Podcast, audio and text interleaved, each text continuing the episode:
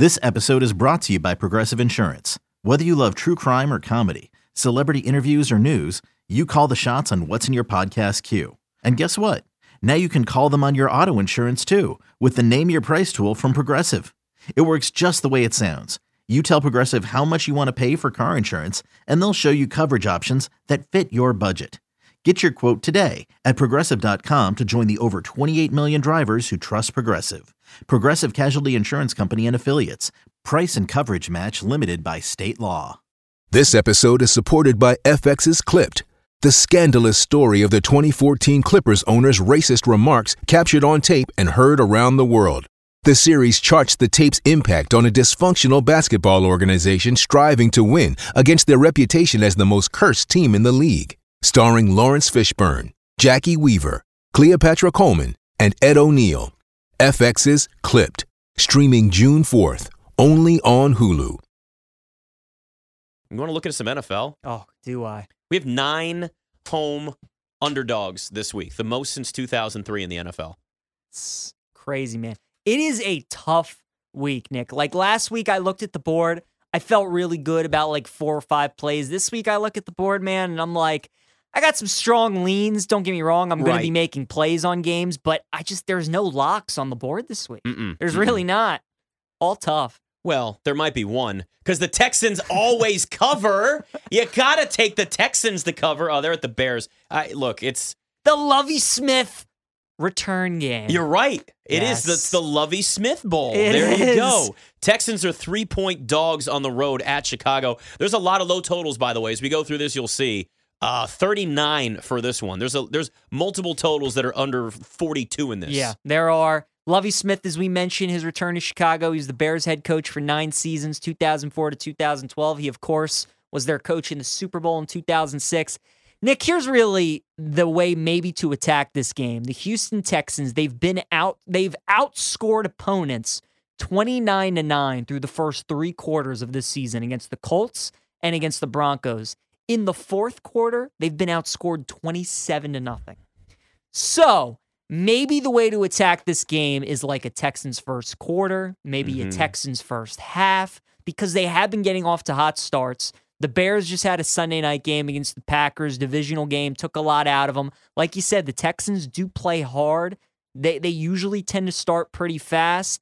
I, I think that's probably the way to go. There's no first quarter lines out right now. The first half line, um, doesn't look like the first half spread is out either. It just looks like the total's out at 19 and a half. Boy, that's a low total. Mhm. Oh, first half. Here we go. These aren't really Pick two 'em. offenses that are uh, Yeah, it's a it's- powerful and proficient, if you will. Not yeah. It's uh if you like the Texans first half, they're plus a half a point. So if it's a tie game, you cash with the Texans. They're a plus one ten on the money line. I don't know if I like that actually. Maybe if I get a first quarter like plus one and a half or something, that's maybe the route I'd go. But just thought it was interesting how Houston has not been finishing games well. As for the game itself, probably would lean Texans plus three, just like you said, because they they're covering machines. They've been playing well, but God, this is a gross game. Really don't want much to do with it. Houston's covered both their games so far this year, five and one against the spread in their past six games. So they they just look when you have these big spreads. Obviously, this isn't a big spread, but Yeah. you're playing the Bears, so you would expect that to be the case. Uh, you, you just look at this right now and say, I, I just keep leaning on the on the Texans every single week. I, I, I really do. They it- it's you can talk about teams tanking, but players on the field don't tank. Right, like the organization may want to lose games. Especially they may want a not number this one pick. early in the season. No, it just doesn't work that way. The Bears are also horrible on third down. Six of 21 on third down conversions, fifth worst in the NFL. Their offense is, see, the problem is when you have a young quarterback, but you hire a defensive minded head coach in Eberflus, that's not the way that you should go. Have we not learned anything around the NFL? Look at all the all the all the coaches that have the best odds to win coach of the year. A majority of them, Brandon Staley not one of them, but Mike McDaniel, Nick uh, Brian. Daboll, Nick Sirianni, Yep. offensive minded head coaches. And you've got young quarterbacks in all of those positions. Now, say what you want about Daniel Jones. He's probably going to get benched at some point this year. He's 25 to 1 to get benched at some point. so it's like the eighth or ninth That's best awesome. odds. There's a lot of quarterbacks that are have far worse situations. They're running the ball a lot. So it's a different like I understand that it's obviously different there with the way the offense looks, but you got to hire offensive coaches. And right now with Chicago, like this is it's bad. It's Yes. it's just it's not it's not getting any better for them right now. So yeah, I like I like them to cover in this. The Texans to cover. Uh, Raiders and Titans is the next one up. It is a say what you want about early in the season. The Raiders are two and a half point favorites, but they're zero and two. The Titans were a complete and utter disaster on Monday Night Football. This is one of the nine home underdogs in the Titans. This is a must win for both teams. I would argue more for even the Raiders because the division, they're in right now. No question. It's almost impossible to dig out of an 0-2 hole we've seen over the years to just get to the playoffs. That's not including the AFC West, which is the toughest division, at least on paper, Yeah. uh, that we've seen in a really long time. Yeah, you start 0 and 3. You're not catching the Chiefs and winning the division. So you can kiss that goodbye. I agree. Bigger game for the Raiders, which is why I lean that way. I would just take them on the money line, though, minus 135 and a half. This feels like a field goal game where it could be like 20 to 19, 17 to 19 kind of deal. So I don't want to take the two and a half. Just take a money line. Like you said, Nick, though, this Tennessee offense, man, I can't remember. We had Alan Bell on the show, and he brought up a great point. He said when you traded away AJ Brown, you you essentially traded away Derrick Henry too, because when AJ Brown, what he brings to that offense and in the passing game, he opens up the field for Derrick Henry. That teams have to respect AJ, and it draws less guys out of the box. Now you don't have anyone to fear on the outside. You can bring more guys in the box to stop Henry. And Henry, obviously coming off the injury, he just doesn't quite look the same like he has the past couple of years. The offense just isn't good, man. I think the Raiders are going to win this game. And Nick, I think it's we're going to see Malik Willis sooner rather than later, man. I don't think it's before long. I think this team's done with Tannehill. It kind of all started in that playoff game against the Bengals. Now, if he starts the season 0 and 3, it's just all falling down quick. So I like Vegas money line in this game, and I wouldn't be shocked if we see Malik Willis in week four or five. I, I, I think Malik Willis is probably the first first quarterback to take over a starting job, even before Kenny Pickett, because it seems like right now Mike Tomlin's still trying to lean on Trubisky Yes. as much as he can. He's managing the game. He's not turning the ball over, but he's also not taking risks down the field, and he's missing better opportunities by dumping it off on bubble screens and hitting running backs out of the backfield. Right. Interesting enough, though, when you talk about Ryan Tannehill, 4 0 against the Raiders in his career, nine touchdowns, two interceptions, completing 71% of his passes against the Raiders in his career. Now, again, this is only four games spread out over a long period of time,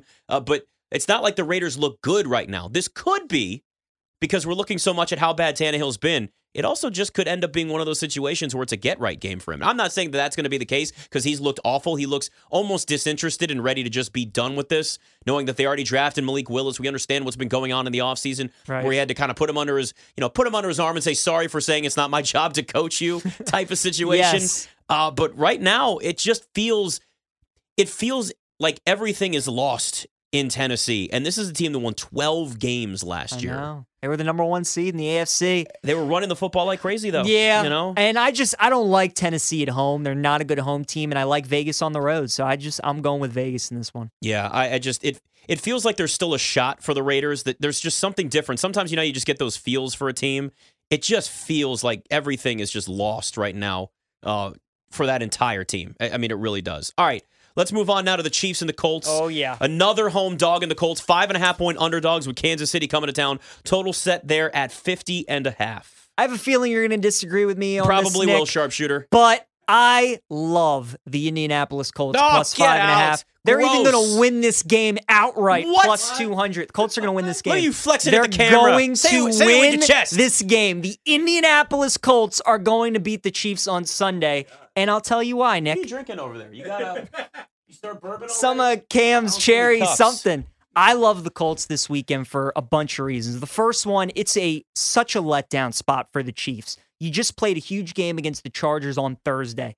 In weeks 4, 5 and 6, the Chiefs have the Bucks, the Raiders, and the Bills all coming up. If you're going to have a letdown spot, this is the one. Another reason, the Colts, their first two games this season were on the road. They're back home under Frank Reich. They're a much better home team than they are on the road. Also, Nick, the look ahead line of this game was three points. Okay.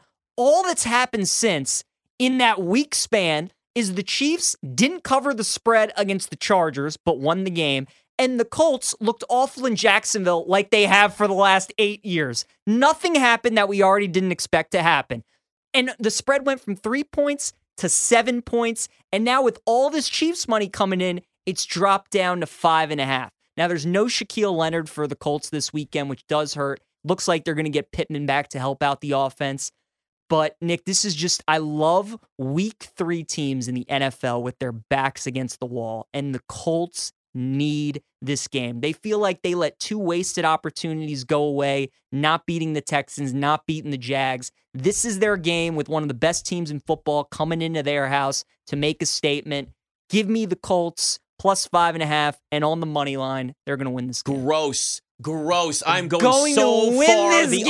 other way. It's unbelievable. The Colts are 0 4 against the spread over their last four. Matt Ryan's 0 5 and 1 against the spread in his past six starts. Going back to last season, they stink. They're terrible. Matt Ryan, by the way, where is Jim Irsay talking about Carson Wentz? Haven't heard a lot of peeping out of him recently. It's very true. Where's all that leadership and we're in such a better place? Oh, maybe you're not. Meanwhile, Carson Wentz is at over 300 yards passing Seven in both of his games already. and seven I know. touchdowns. So maybe you just shut the hell up and get back to your drink, Jim Irsay, because you're clearly way off. By the way, here's a nerd stat for you. The Colts have allowed a league high 87% completion rate on tight ends this season.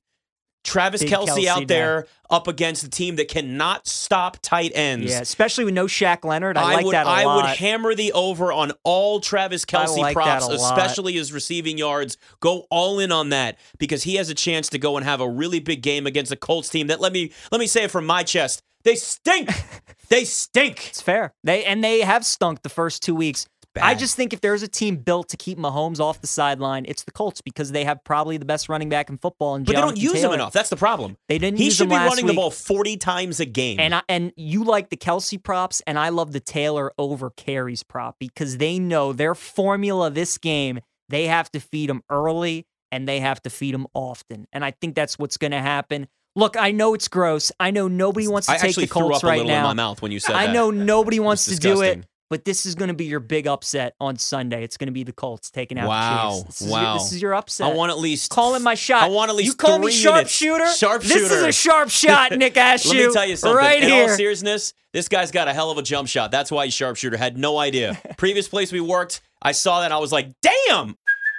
Hey, it's Kaley Cuoco for Priceline. Ready to go to your happy place for a happy price? Well, why didn't you say so? Just download the Priceline app right now and save up to 60% on hotels. So, whether it's Cousin Kevin's Kazoo concert in Kansas City, go Kevin, or Becky's Bachelorette Bash in Bermuda, you never have to miss a trip ever again. So, download the Priceline app today. Your savings are waiting. Go to your happy place for a happy price. Go to your happy price, Priceline.